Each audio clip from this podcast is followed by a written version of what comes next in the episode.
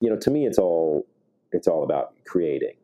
You know, whether it's art or acting or my food, uh, all of that stuff. And then at Skratch Labs, you know, my favorite thing was was sort of I don't know branding. I'm not sure if that's the right word for it. I think I, I, was the chief branding officer for some some point of that. I'm not sure. We were all just sort of making up titles back in the day, um, and everybody was doing everything. And uh, but yeah, but the, the the part I liked most about that was was trying to create that brand and trying to, to sort of build this company into something that was more than just a company selling sugar and salt.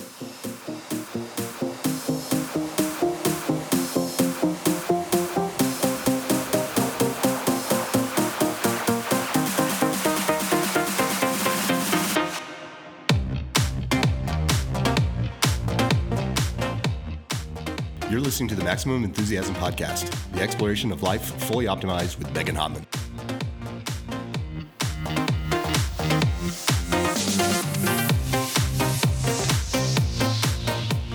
Hey, listeners. We are really excited to announce that we've got a new sponsor for the show, Crafted Energy. Crafted Energy is the first and only functional energy bar specifically built for cyclists. Each plant based and clean label ingredient was chosen to support the unique nutritional needs of cyclists. They also make a bar specifically for runners and a bar specifically for climbers. Their bars not only focus on quick and sustained energy, but also include ingredients that naturally fight muscle soreness. Our listeners get 10% off their total purchase using Hottman as a promo code at checkout. Visit craftedenergy.com to learn more about their functional energy. That's crafted, C R A F T E D, energy.com. And the code is spelled Hottman, H O T T M A N. I found these bars a while back. They are made in Phoenix, Arizona, and I personally really love them, really enjoy them. They've got some brand new packaging that makes the bars a perfect fit for the back of a cycling jersey and they taste amazing. I also love the fact that they don't get all melty and gross in the wrappers when you're out trying to eat them on a bike ride or a run. So I hope that you'll check them out, take advantage of their discount, and we are so excited to have them on board as a new sponsor.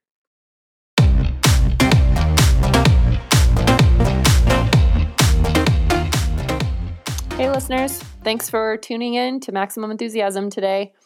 It is late March 2020. The world has us all in a bit of a tailspin, and I have been reading and really savoring this fantastic book called The Gratitude Diaries by Janice Kaplan. I wanted to share a quote to start today's show off. She says, It is such a waste of mental energy to be furious that something isn't the way you want it to be. Fighting life is what causes problems. When you can accept life on life's terms, you pave the way for a measure of peace that you miss otherwise she talks so much about the power of gratitude and the power of journaling daily or frequently in a week three things that we're grateful for especially before bed.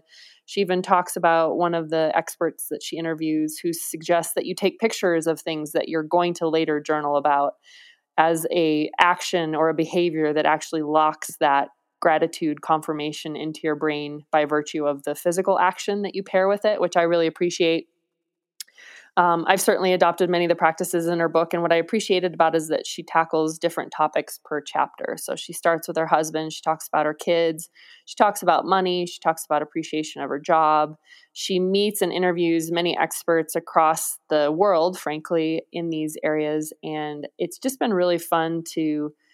In this current time when it's tempting to focus on all the things that are going wrong, focus on the things that remain for all of us to be grateful for. And the reality is that there's always, always something for us to be grateful for.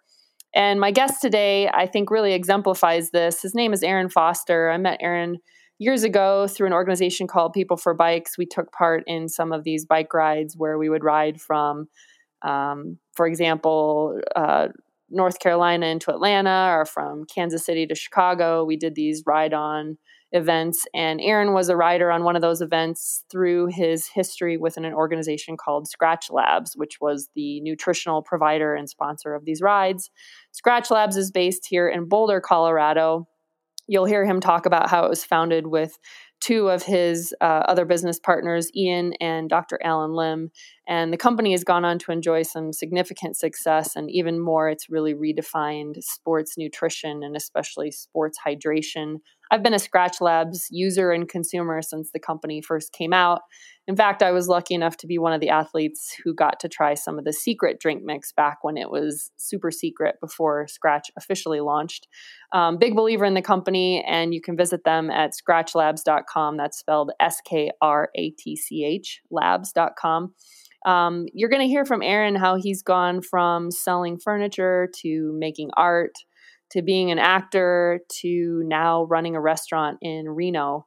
And the restaurant is a fairly new endeavor for him. And in fact, he says he started it uh, about six weeks ago, was just starting to gain some traction. And then this coronavirus thing hit our country and is really devastating, especially to the food and beverage industries, as they've all been ordered to close their doors in light of social distancing and health mandates.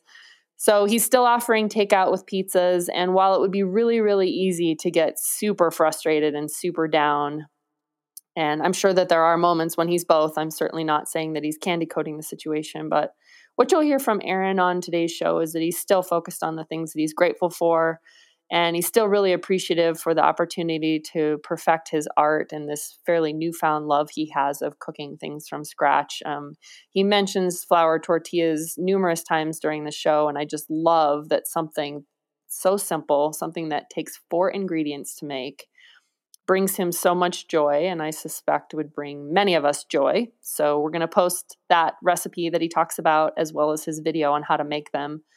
We can make our homework for all of us to experiment with making flour tortillas. But it's just a beautiful reminder to slow down, focus on what really matters, focus on the simplistic, beautiful things in life that really make it worth living, and to get back to an appreciation for food prepared intentionally and beautifully and on purpose with love and um, intended to fuel us and make us the best, healthiest people we can possibly be. So, tune in for this episode about Aaron Foster, um, someone that I really respect and admire, and someone that I think you'll find a lot of energy and encouragement from, also a lot of reality and just authenticity as well. You can check out more about Aaron at his website, aaronfoster.com. And I hope that if you're ever in Reno, Nevada, you will give his restaurant Food and Drink a try whether it's now or in the future, I've no doubt that he will continue to gain traction in that local community there and that his food will continue to fill people with love and appreciation and um, just a sense of healthy and beautiful living. So, thanks for tuning in. Hope this finds you doing well wherever and whenever you're listening to it. Sending lots of love and maximum enthusiasm to everyone out there now and always. Have a great day, friends. All right, so here we go. Okay. I am kicking off this week, this Monday, with my guest, Aaron Foster. Welcome to Maximum Enthusiasm, Aaron. Hey, thanks, Megan. Thanks for having me. Aaron, it is March 23rd, 2020, and we are in the midst of this coronavirus madness. And you well, are running. Oh, right. I know. I hate to be the one to break it to you.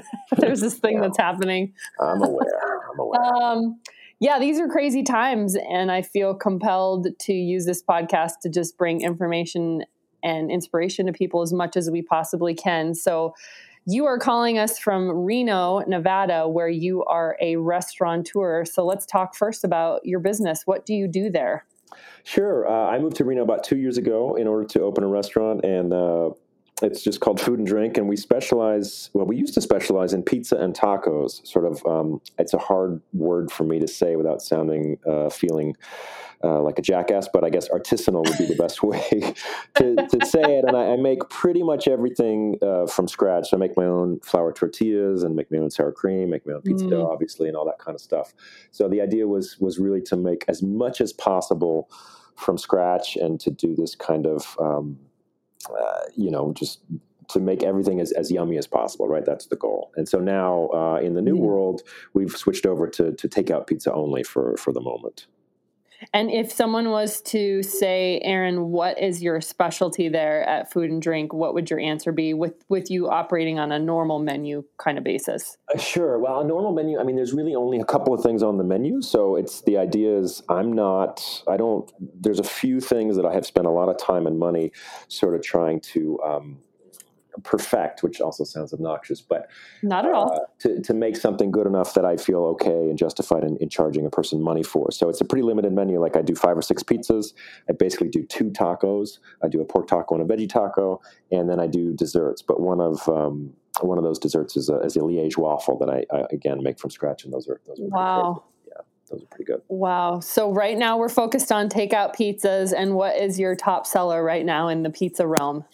That is such a weird thing because I only have like I said I think 6 pizzas but like one night it's it's all one it's all this like uh, we sell tons of what I call the fig and pig which is uh, Oh yum. The prosciutto, balsamic glaze, arugula and asiago uh, and just I do I, my dough is like a 72 hour dough so it's it's um, it's a whole process that's a super yummy one and then uh, you know, some nights it's it's what I call a Tony's NYC, which is uh, named after Tony Gemignani, a big pizza guy in San Francisco and one of the top guys in the world who taught me how to make pizza five or six years ago. And that's uh, pepperoni, spicy sausage, garlic, and oregano. So that's kind of your standard sort of right on. a little bit more traditional pizza, but it's a nice, really spicy uh, sausage. So that we sell a lot of those too.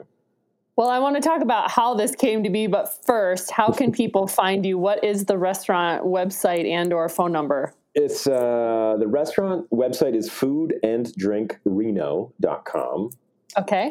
And uh, yeah, we're on social media on uh, both Facebook and Instagram as the food and drink dot well not com the food and drink food and uh, drink. Uh, and that's okay. that's kind of where I've been putting a lot of my efforts to social media to try to reach out to people and let them know that we're here, we're still here, we're still making food, and uh, you can come by. And we have it set up pretty well. You don't have to, you know, it's curbside. You don't have to get out of your car or anything like that. You can just order everything cool. online, and uh, you know, right at your specified time, you order by like, hey, it's I want seven fifteen tonight. I want two pepperoni pizzas, and I'll mm. get that order, and they go right out the door at seven fifteen. Right on, Aaron. And yes, I've been watching on social media on Instagram the selfie videos that you're making, sort of this day in the life of this restaurateur in this current age that we're living in. And I think it's really authentic. And I think it's wonderful what you're posting there and just sharing the trials and tribulations of a restaurateur trying to make it in these uncertain times. But uh, it also seems that your product and your restaurant is really well received by your local community. And I'm guessing that some thought went into establishing yourself there in Reno. How did that come to be that that was your location? Reno came about um, not certainly not randomly, but I for so I moved here a little over two years ago. But two years before that, I moved to from Boulder to a little tiny town in the mountains of California called Graeagle, which is a place where I grew up going camping and uh, spending a lot of time as a kid, and kind of re- got reacquainted with it as, as, an adult. And it's still exactly the same, but uh, when I left Boulder and left Skratch Labs, I was looking for like a small mountain town to open a little restaurant in and kind of see uh, see if it was really hard as, as hard as everyone said. Uh, and and uh, it's harder. Um, but it was a really sort of low risk way to do that because it was a, a, existing restaurant, a very small space in a very you know inexpensive town that's really very busy from Memorial Day to Labor Day, and then very very not busy. So I had a ah. little place out there, which was the first time I'd ever even worked at a restaurant, and I did my pizzas and my tacos out there, and uh, just decided I wanted to do it in a in a bigger market, and for a, a lot of reasons, which is to, to see if if you know the, the food was really as, as good as I thought it was, and if people would like it or not, and if I could create this space where people could you know come together and and hopefully um, the goal is kind of to, to for people to be surprised at like oh I didn't I didn't like I've never had a flour tortilla from scratch and have people sort of mm. have that reaction and, and, be able to be present for that. Of like, I didn't know, because that's what happened to me. I took this cooking class six, seven years ago uh, one of the things we learned how to make was flour tortillas from scratch. I had never had one before. I made it and I ate it, and I was like, okay, so my whole life is a lie. And why am I eating cardboard made in a factory 2,000 miles from here two months ago? Um, right, right. You know, and I re- I don't think I've eaten one since. But uh, so it was. It's it's the goal was to sort of try to try to find the people that would have that similar reaction that I did of like, oh, I didn't know this could taste this good. That's really the the whole thing. But I was out there for two years, about an hour. So I was in Reno a lot because it's an it's an hour from here. Okay. Um, so I got to know Reno a little bit, but I would come in at least once a week for sort of supplies and things like that. and then I started poking around larger markets to move to. Um, one of the places I went was Boulder. Went back to Boulder. I have a lot of friends there, and poked around there and found uh, no houses for under eight hundred thousand dollars, and no. a former Subway sandwich shop that was six hundred square feet that was sixty five hundred dollars a month. Oh, So I and you know Boulder has a ton of great food, has a ton of great pizza and tacos, and so um, doing it in a place like Reno that is close to this place that I love, but is also too small, Graeagle, um, and too lonely. Uh, it just it, it all kind of came together. I, I found a house and a place to rent, although that didn't end up working out. All within about 24 hours, and then I bought the house, and and, and here I was. So right on. I like it. yeah. I like it. Now you you referenced um, there's a bunch of good stuff in there that I want to go back and dig into. I Uh, feel like I'm rambling on like a crazy person. no, no, I love it, and that's exactly the whole purpose of the show. Is just these origin stories are always so much more fascinating and interesting than we think. You know, many of us just think that someone like yourself just always knew you wanted to be a chef or always knew you wanted to own a restaurant, and of course, as you just alluded to, your path to being a restaurant owner was was definitely not that straightforward or that clear, and you've just pursued passions as you've learned new things and just the fact that you know homemade flour tortillas would launch you on this new trajectory is so cool. I just really appreciate that. Um, but you alluded to the fact that you left skratch labs and so i did want to start part of the story there that you were one of the co-founders of skratch labs which many athletes and especially cyclists are familiar with. So when did that company really start and what was your role in it That company started in, I think, sort of technically 2010, 2011. I, it's all a little uh, Blurry. at this point. Um, but that, you know, Allen, uh, Dr. Allen Lim was my college roommate uh, back in the day at UC Davis, undergrad, and uh, you know, he he always said, even then, like, I'm going to train athletes for the Tour de France and Olympics, and uh, i love it and that's what he ended up doing. So, Yes. And then at some point, maybe 2009, 2010, he had sent me. He had been making, working with the Garmin professional team, and and uh, you know, I know a lot of people sort of know the story, but he created essentially a, a drink mix for them because they were complaining about their sponsors and whatnot, and he'd sent me some just because he knew I was still riding and all. And um, the secret drink mix Yeah, at that time it was known as secret drink mix, and a lot, of a lot of Mhm. riders in the peloton were using it sort of uh, secretly. Um, Mhm. It sounds like a sort of genius, brilliant marketing lie, but it actually was true. yeah Um, that all these you know were sort of dumping out their sponsored product and, and using the stuff that he was just making in hotel rooms all over the all over the world, really. But he sent me some, and I was in LA at the time. Um, well, had been in LA pursuing acting, but had sort of hit my limit with uh, rejection and whatnot. Aw. And uh, um, you know, he sent me some, and I said, you know, what are you doing with this? And he said, well, this company wants to buy it. And I, I said, you know, I've got time. You know, can I come out there and like, what if we started our own company? So that conversation went on for about six months, actually, until eventually one day he did call me and um, say, yeah, let's do it. And so I moved out there. You know, the next two or three days later, maybe something like that. And uh, that was how that started. Yeah. Right on. Yeah, Skratch Labs has really become well known among athletes and cyclists as the drink mix that can keep you hydrated and have great electrolytes without being too sweet and without causing that stomach uh, discord that so many of the other sports drinks are known for. And it's really, you know, branched out from just the drink mix, obviously, into other products. But was that the start of where your curiosity around, you know, healthy food and cooking from scratch began? Yeah, it really was. It was. It was not initially there. Um, Allen's definitely a good cook and would like to have people over at home, but it sort of didn't. Um, it's not that it didn't take. I just didn't pay that much attention to it uh, for a while. But once I did, and I think I think it really again it goes back to that flour tortilla of I had I had definitely appreciated good food, but I didn't think there was any way that I could make it. Hmm, Uh, I thought it was this sort of secret, you know, you go to secret chef school or something like that. Yeah. Um, and, and then ultimately, it turns out all you really need to do is follow a good recipe and use good ingredients. And it's Uh-huh. not uh, it's not nearly as hard as, as you might think. Certainly not nearly as hard as I thought it was. So yeah, Al, you know, definitely turned me on to some good food and and uh, you know different different ways of eating, which was great. And then it just kind of was a natural progression from there. I think. Well, and, and even more so, you're drawn specifically to cooking things from scratch. And there are all different types of chefs and different types of food prep and assembly. But you you're an athlete, you're a cyclist, and you're a healthy human in general. But what is the what is that attraction or that fascination with cooking from scratch that really stole your heart? It just tastes better. I mean, I Sure. that's such a short answer. I apologize, but it's just like it just tastes Yeah, better. sure. And and like if you could do that, why wouldn't you? I mean, if you you know, if I can make someone again, like not to go back to this flour tortilla, but like take one out of a package and make one, take it off the pan, you know, made with like organic flour and like legit lard and like really made well. And it's, I mean, it's there's just no reason to eat the other one ever again, unless unless I mean, unless you don't have any choice. But Sure. um, so yeah, I mean, I think it's the, the biggest thing is that it tastes better, and and there's a little, you know, somewhere between uh, four and forty percent of like uh, being obnoxious and being. Uh, you know, thinking it makes me cooler if I make everything from scratch, even though it's a gigantic pain in the ass. Well, but isn't that really part of the actual enjoyment of it? Is that I mean, you get you get down to the absolute basics and to the foundation of food, and sometimes when we strip away the complexity and we get back to the essence of the thing, that's where the real the real joy and enjoyment comes from. I think don't don't you think that that's really what draws you to it?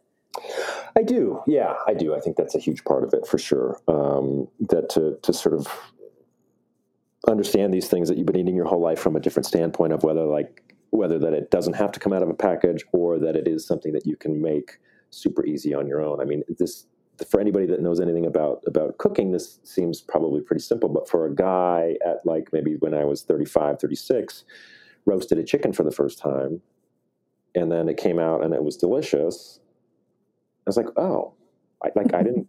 I thought there was a lot more to it than that. Mhm. Um, sort of like being afraid Mhm. of, you know, roasting a whole chicken. And it's, Sure. it's, and I've been lucky to find good recipes. And uh, I mean, that's really how I learned is like, if, if I have something that really, I like, oh, this, okay, how do I make this? Then I'll, I'll find a recipe and I'll make it. And then if it's not as good as the one I had that sort of sent me looking for that, then I'll find another recipe and I'll find another recipe and sort of go until I get something that's close. And then eventually over time, you know, it gets tweaked a little bit more and more with my own preferences, but it's certainly not where it starts. I mean, everything that I make is something that I stole from somewhere else. Well, um, you can call it that, but sure. I mean, it's sort of always an experiment and process. And I, you know, I don't know you super well, though we've known each other from similar circles for quite some time. And I would say that my observation of you in the different areas where I know you is that you are curious and you're also very creative and artistic. And um, and I think probably that's a fair assessment given your background in sport as well as in acting. And then one thing we haven't talked about yet is your license plate art. You make these really amazing pieces of work from license plates. I own one of the Green Bicyclist, Oh, that's and I love it. I just love it. Yeah, and um, I don't remember in what order I began to learn all these things about you, but you start to put them together, and you start to see this picture of a person who's got this really creative mind and also super inquisitive and also my impression of you is that you like to do things well um, aaron is not the guy that does things half-ass at least that's my impression I I think that's accurate, and I will qualify in the, in the sense that there's a whole bunch of stuff that I don't do at all. So I don't want to. I don't want that to come across like I, everything I do. I, you know, I, I, I like I do everything great. I don't. I just I try to the few things that I do do. I, I really try to do as well as I Yeah. can. That's really important to me. Yeah. Um, no I, I think that's an appreciable trait. I think that's a good thing is, is whatever you're going to do that you do it well. And if you can't do it well then you're not going to do it. And i, yeah, I and I mean. I, I, it's a weird thing because there are there are other parts of my life that I have done and have not done well, and then I was like, I don't know, did I did I choose to to to, to quit on that or, or or what? But you know, I think you just pick your battles, and and certainly, um, you know, cooking was not something that I was great at initially. So, uh, yeah, I think it's important for me to do things well, but also to to try to. I also get a little bit of extra kick, probably more than I should, out of trying to do things a little bit differently. Uh, I it's love what- that. What, what are those guys doing? Okay, let's not do that, and uh, let's see what else we can do. But that works. Yeah, let's i want to do it differently yeah, i appreciate that mean, that's great that- that's a plus and a minus, right? It's it's a that's a pro and a con. Sometimes it's like eh, there's a reason everybody does it that way. you know, oh sure sure sure for some sure. That's true that's true sometimes the desire to be different can just mean that you're uh, yeah, overcomplicating I think something I've that's true gotten a little bit better at sort of accepting that it's okay to not do everything upside down, backwards. Um, Oh, that's great. Well, and as we talked before we started, you you've been a serial entrepreneur and business owner, and in some form of working for yourself since I believe you said your mid twenties. Is that right? Yeah, yeah. I was um, pretty much just out of college. I worked for one year as a substitute high school teacher, which convinced me that I didn't want to be a high school teacher. Okay. and uh, then I ended up. It, it's. I mean, it's sort of a random story, but long story short is I ended up uh, starting with my business partner Margot a wholesale home furnishings company. That was not really anything I even knew existed as a as an industry. You know, a year before but I kind of ended up in this office and met her. She was also working there in the same same business, and um, we just got along really well. and Decided to start this business, and you know, moved out to Atlanta and opened a showroom and got into wholesale home furnishings. Yeah, which is pretty random. I did not know this part of your past. Oh, okay. Okay. so then where does the acting come in? When did that start? Oh, the acting. The acting, I mean, acting is really the only thing I ever really wanted to do with my life. But um, I was too afraid to, uh, you know, I was too afraid to go out to the, for the high school play, let alone, you know, up and moved to LA for, you know, I moved mm. there 30, 32, 33. Um, which my favorite line in LA. I have a handful of them, but an agent looked at me and he looked at my headshot and he's like, "How old are you?" And this, I was at the time I was 30, 35.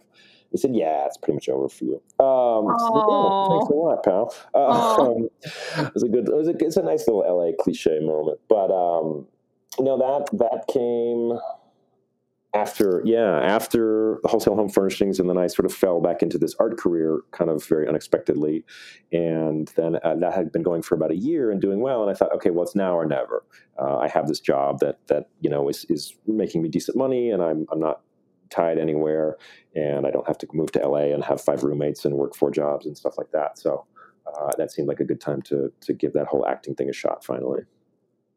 And given what you just shared about your sound like just a tinge of regret that you didn't go out for acting sooner even in high school but then you finally did just say screw it i'm going for it when i'm in my mid 30s you know, with hindsight, of course, the benefit of that, what advice would you give your younger Aaron self and maybe to those out there listening who are wanting to try something but can't quite get themselves to do it? Oh my God. Um, that's really hard. And it's something I think about a lot because, on the one hand, I think if I had moved to Los Angeles at 19, I probably would have lasted two weeks. so, you know, I think, you know, you, you do things when you're ready, but you're ready sure before you know you're ready. Um, and where when in the times when you do take those leaps, uh, I think in retrospect you can look back and be like, yeah, I didn't think I was ready, but I did it, and it turns out that it was it was okay, or that it wasn't tragic at least. Um, I, it's hard. I mean, it's so mm-hmm. it's so easy and, and to, to just see like you know, chase your dreams and and you know don't worry about anything else. But it's it's hard, man. It's it's really hard to I mean, I know, you know, I have a lot of friends that look at my life and like, oh, you started all these different businesses and you move around and every couple of years you're, you know, four or five years you're doing a whole different thing. And, and a lot of that um, is just because I, I, couldn't figure out anything else to do. Um, so yeah, it's, yeah, I mean, yeah, absolutely. Of course, chase your dreams because what else is there? Yeah. Oh, I like that. I mean, well, it, and is it really true that you couldn't figure out what else to do when you said you move around every five years, or is it just that you're giving yourself the opportunity to pursue these new things, and as they come up and you find yourself more and more intrigued, you're giving yourself permission to see where it goes, which I think many people are too afraid to do. They'd rather just stay in the certainty of the known thing, the current right. thing, even if they're not happy. And I guess my observation of your life from the outside looking from the outside looking in is that yeah, this guy does chase the thing that lights him up. And it's okay if it doesn't light him up forever, if it's just for a few years and then it's time to try something else. I think that's admirable, not something that I would think poorly of. Well, good. That's great. oh, good. good. I'm glad we've established that. no, I yes, I most of the time I am in that mindset, and then sometimes I'm like, oh, I don't know. What if I had stuck with this? What if I'd stuck with that? But sure. no, my life has been been quite an adventure, you know, and it covered a lot. I mean, from wholesale home furnishings to acting to art to you know uh, sports nutrition to restaurant. Restaurant. Uh, it's all That's kind of all over the place. So no, I feel super fortunate to sort of had all these different adventures and explored all these different avenues of, of um, you know, to me, it's all, it's all about creating, you know, whether it's art or acting or my food, uh, all of that stuff. And then at Skratch Labs, you know, my favorite thing was, was sort of, I don't know, branding. I'm not sure if that's the right word for it. I think I, I, was the chief branding officer for some some point of that. I'm not sure. We were all just sort of making up titles back in the day. Sure. Um, and everybody was doing everything. And uh, but yeah, but the, the, the part I like most about that was was trying to create that brand and trying to, to sort of build this company into something that was more than just a company selling sugar and salt, right? That we were, uh, that we had a personality and a point of view, and that we were, you know, uh, you know, good people, I think, but also like had a sense of humor about ourselves and about the world.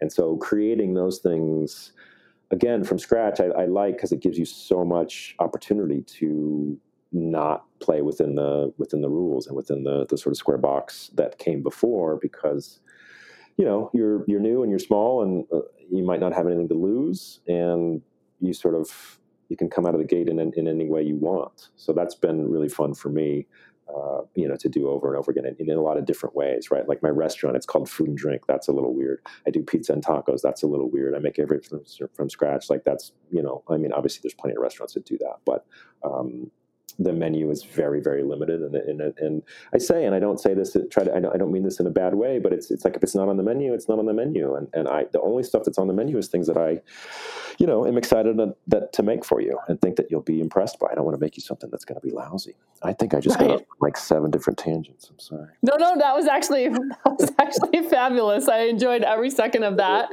And uh, what I heard in there was this um, this happiness that Aaron experiences when he gets to be scrappy and when he gets to be different. And I really appreciate that. And I think, especially in this current um, situation that we're living in right now, where this coronavirus has taken everything in our existence and kind of turned it on its head, it's really a wonderful opportunity for people to start thinking outside the box in all areas of life, whether it's business ownership or even just, you know, working from home or redesigning how we do life. And I think there's a lot of excitement and potential in that, although it's very, very difficult right now. Um, yeah, I think you better be thinking outside the box right now. Yeah. Um, yeah. Obviously, it, it, varies industry to industry, but I, I certainly am. You know, I mean, I'm I'm pretty much all in on the restaurant. Of course, all the stories you hear, it takes twice as long and costs three times as much. Like totally accurate. Uh, I thought by the time I opened, I thought I would have opened a year ago. I thought I would have had, a, a, you know, a nice chunk of my nest egg left, and I don't you know, I just opened. I opened six weeks before this hit, and mm. uh, just starting to get a little bit of money coming in. You know, rather than going out, sort of stemmed mm-hmm. the tide. I'm like, all right, so now we work really hard for a couple years, and we can we can make this work. And then this thing hits, and it's yeah. like, okay, do I walk? Do I just walk away like now? Cut my mm. losses and call it a day, or do we dig in and see what we can do here? So. Uh, so far, we're digging in, and uh, every day you got to kind of wake up and look at the world and, and, and, see what's happening and see if that still makes sense. I think, but yeah, anybody right thinking outside the box right now is going to be in trouble in yes. uh, a couple of days or a couple of months or you know whatever because there's right. a lot of industries that are going to die in the next six months and a lot that are going to be born so right right yeah the old way of thinking is is no longer going to serve us and along those lines let's talk about a few things that you are doing understanding that you are taking this on a day-to-day basis and a week-to-week basis i understand that this is a moving target right now but um, I know that you have posted up a few videos, like I said, on Instagram earlier. You've also got some YouTube um, cooking videos, which we're going to link to. You're doing carry out at the curb. You are selling gift cards. Um, people can find you at aaronfoster.com, and we can also link to your um, art there as well as food and drink what are other ways that people can get involved with you in this journey that you're on right now and, and even potentially support you in this Oh my goodness, uh, I don't know. Yeah, I think following along on social media is is definitely the best way. One thing I, I, I have been doing a little bit is I, I got a couple of donations, which sort of feels a little bit odd to me, but um, what I've feels I've good done, too, though.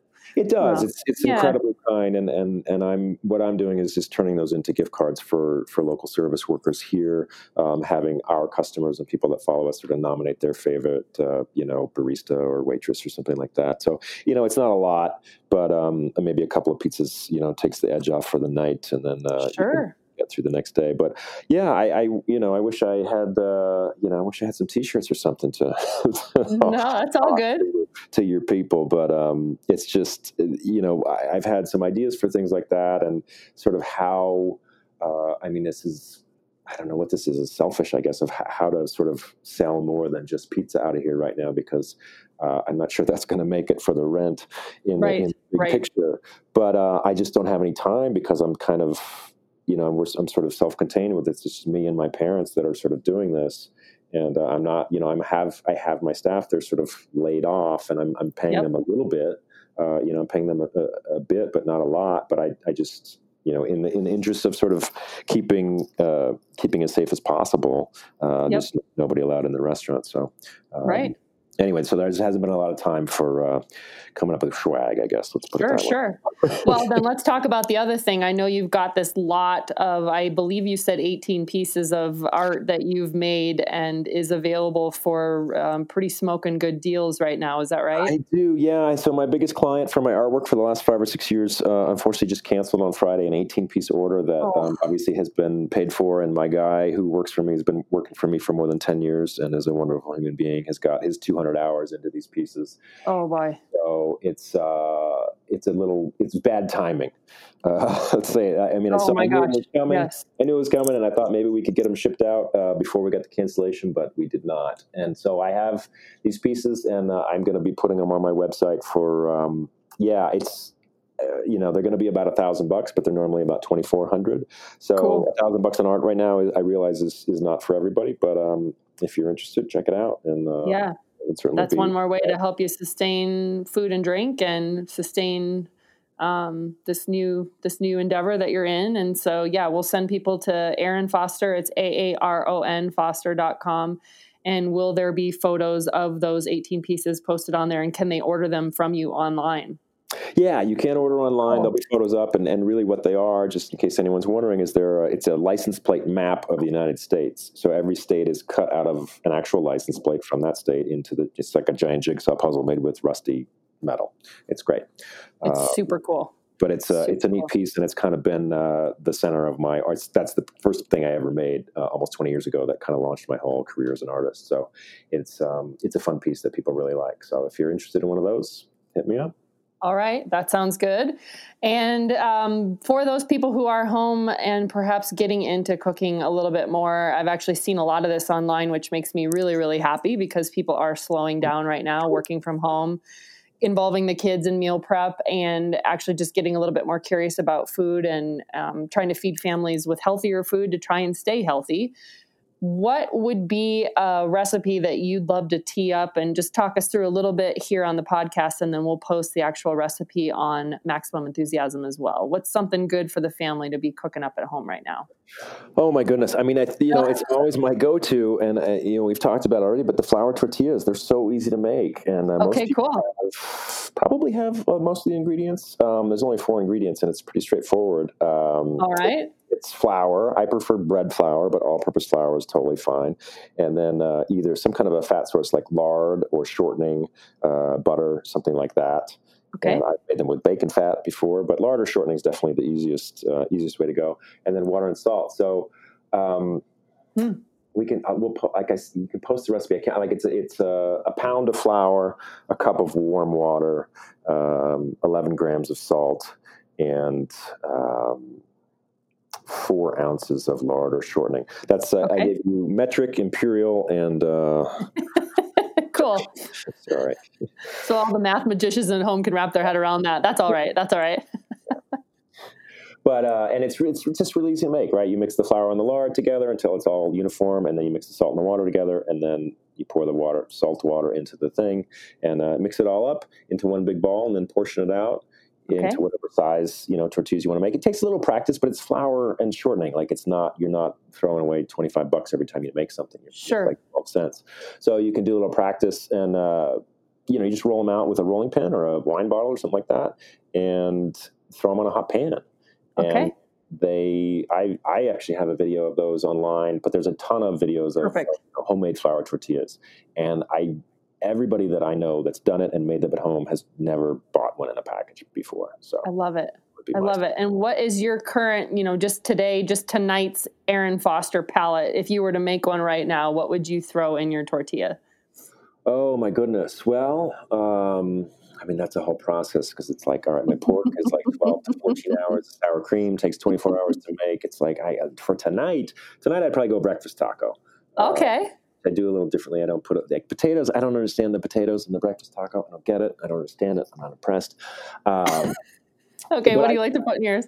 I do scrambled eggs. Uh, uh-huh. I, use, uh, I, use, an immersion blender on, which gets a lot of air in there, keeps them nice oh. and fluffy, uh, as opposed to just a whisk or a fork. Gentlemen, don't use a fork. Okay. okay.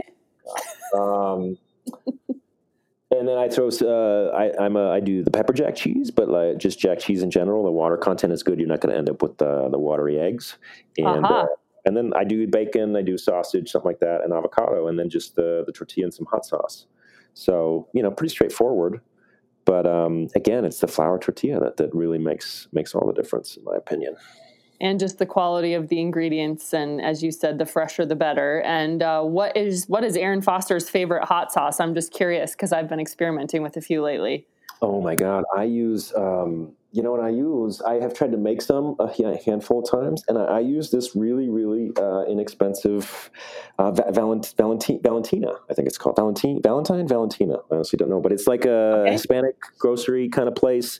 You get it. Um, it's what I had over in Europe at all these great Mexican places I ended up finding in both in Paris and Barcelona, which, I know not Barcelona. Yeah, Paris, Barcelona, and Girona. I found these all hole in the wall little Mexican places, and they all used uh, Valentina, which I thought was odd, but so that's why I use it at my place. yep and you're right it is valentina i just looked it up and it uh, it's described as thicker than tabasco sauce and less vinegary with more chili flavor so there we go i like it I like it. Uh, Aaron, it's been so good to catch up with you, and I just want to wish you the best of luck with your restaurant endeavor. I know that these are not easy times, and we're just taking things as they come, but I hope that you'll keep us posted, and we'll have links to your restaurant, to your license plate art, to your YouTube videos, to Skratch Labs. That's a lot Um, where can we find a little snippet of your acting? Is that online anywhere? Oh boy, you know it's funny. I moved to Reno and I've actually done more acting in the last two years, uh, more real acting than I ever did in LA.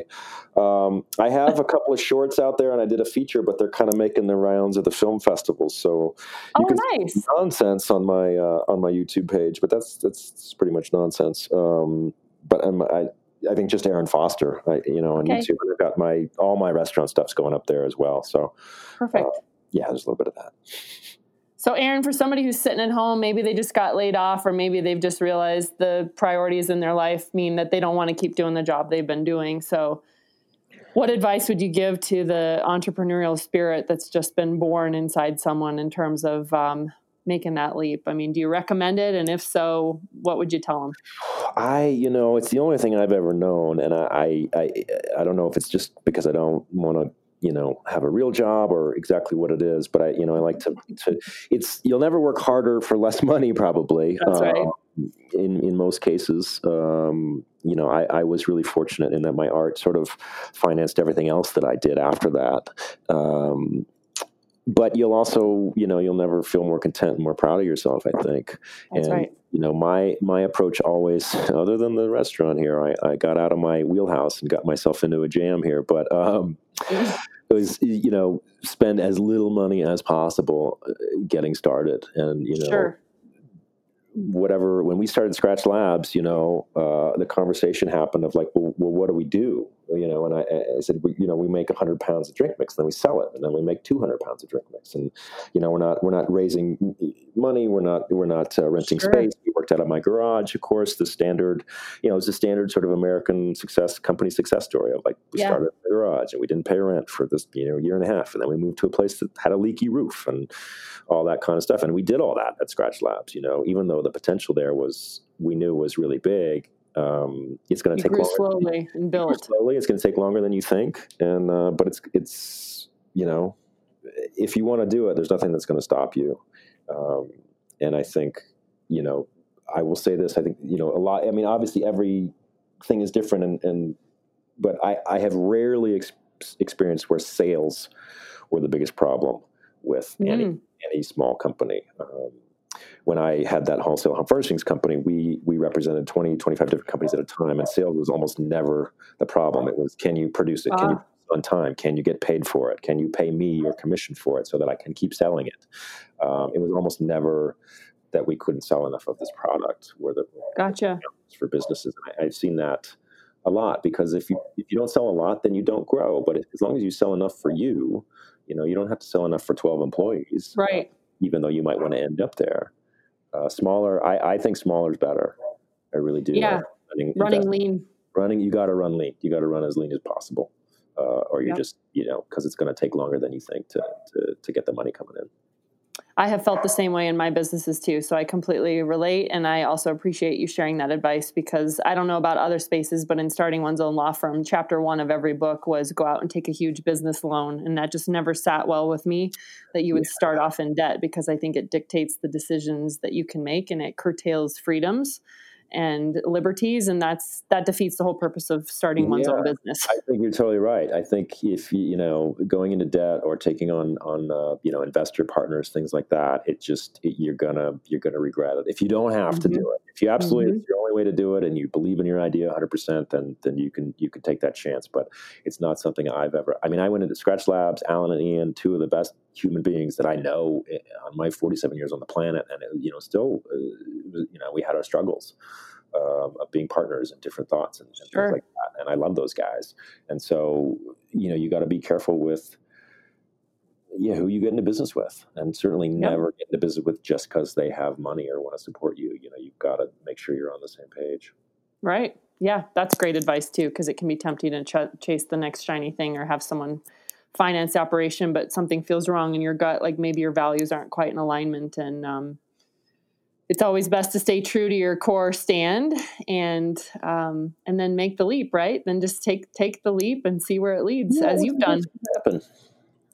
I mean what is what the worst odds, that can happen? what are the odds you invest all your money in a restaurant uh, and the restaurant goes uh, goes down the toilet? And this this crazy virus takes over the world for the yeah. short term. Uh, yeah what yeah. are the odds? Well you know well, it's it is what it is. I'm i'm healthy. I'll get through it. I'll be fine. And uh you know hopefully most of hopefully everyone else will be too. But i think absolutely. right now is, is a really good time to sit back if you can take a breath and look at the way the world's going to change in the next you know three weeks three months three years and, and see if if something that you are good at or have a passion for is uh, something that you can channel into to some kind of business. Obviously online and tech is going to be another yes. Problem, so Yes. So what's uh, what's one thing? What's one prediction you have of one good thing that's going to come out of all this? If you had to predict the future. Oh my God. Uh, maybe service workers will be uh, treated with a little bit more respect. I suspect you're right, and teachers too. yeah. Yeah. And and I mean, who's I mean, who's running the country, right? Who's who's doing the labor? Who's really producing the wealth? I mean, I don't want to go down right. this road too far, but I don't know if some of these big corporations say, okay, it's safe, everyone come back to work, and everyone says no, uh, not until you treat us right. Yep. I don't know. I don't know. Uh, I'm not looking yep. to start a revolution, but uh, maybe a little more power to the people. It would be mm-hmm. nice. It would be nice. Yep. I mean, I'm an entrepreneur and all that, and I'm I'm in this. I'm certainly not in the one percent, but I'm I'm probably in the you know up there somewhere. And so it's a weird place to be, but it's like, man, these people are not not being treated treated fairly. This huge corporation cut me out of this big deal. I've got a contract with them, but what can I do? And yet, sure. you know, anyway, no, I'm rambling. No, on. no, I, I, hear exactly what you're saying. I just saw a post from, uh, I believe, actually a mutual friend of ours who owns a couple restaurants in Boulder, and he was just saying, um, remember that restaurants are where most of us got our first jobs, and that right. we um, we support local communities and charity organizations with gift cards and donations and fundraisers. And it's where we teach young people the power of work ethic. And, you know, it, it's like we all sort of take this industry for granted until it's not there anymore. So, to your point, I think it's really great that there's going to be some new gratitude and appreciation that comes out of this. Yeah, I hope so. That would be that would be nice. Any way that you can uh, freeze freeze your tacos and ship them? Not my tacos. I don't even do my tacos for delivery. Or your pizza. Or your pizza. I don't even do my tacos for takeout because uh, I used to. I got into trouble with this at my other place. Gotcha. I had moved into a takeout sandwich place, and everybody wanted takeout tacos, and I said no because they're not going to be that good, and the sort of yeah, shades of uh, the Seinfeld uh, soup guy. But gotcha. I just want it to be good. That's all. Yep. No, I like that. I appreciate that. Yeah, it's it's um, better not to do it at all if it's not going to be the quality that you want to. Yeah, out. I think do it right or don't do it at all. That's yeah. you know, I don't think I'm not I'm a human being. I don't need a motto, but like, uh, just do it. But right. that's it. It's not yeah. that much harder. It's harder. It's just not that much harder. So I appreciate that. Well, thanks, Aaron. I really appreciate your time. I know you've got some pizzas to make, and I hope that you'll be overwhelmed with takeout orders tonight in a good way. And we'll certainly do what we can to spread the word, and we'll have a bunch of links up on the on the site. And when this is launched on Apple Podcasts, we'll have all the links there as well. So That's Keep great. doing what you're doing. You're super inspiring, my friend. I know you're down in the in the weeds right now, but I'm I'm really hopeful that you you've got some brighter days ahead in your new restaurant business. Thank you. I, I, it's all good. We'll uh, we'll get there. I'm not I'm not too worried about it. It's one day at a time, and uh, you know that's all you got. Amen. All right. Well, keep smiling and spreading the good word there in Reno, and uh, we will round back with you hopefully with a nap with a round two here in the next couple months, and we'll see All where right. things are at then. Sounds good, Megan. Take care. Thanks, Aaron. Bye. Bye.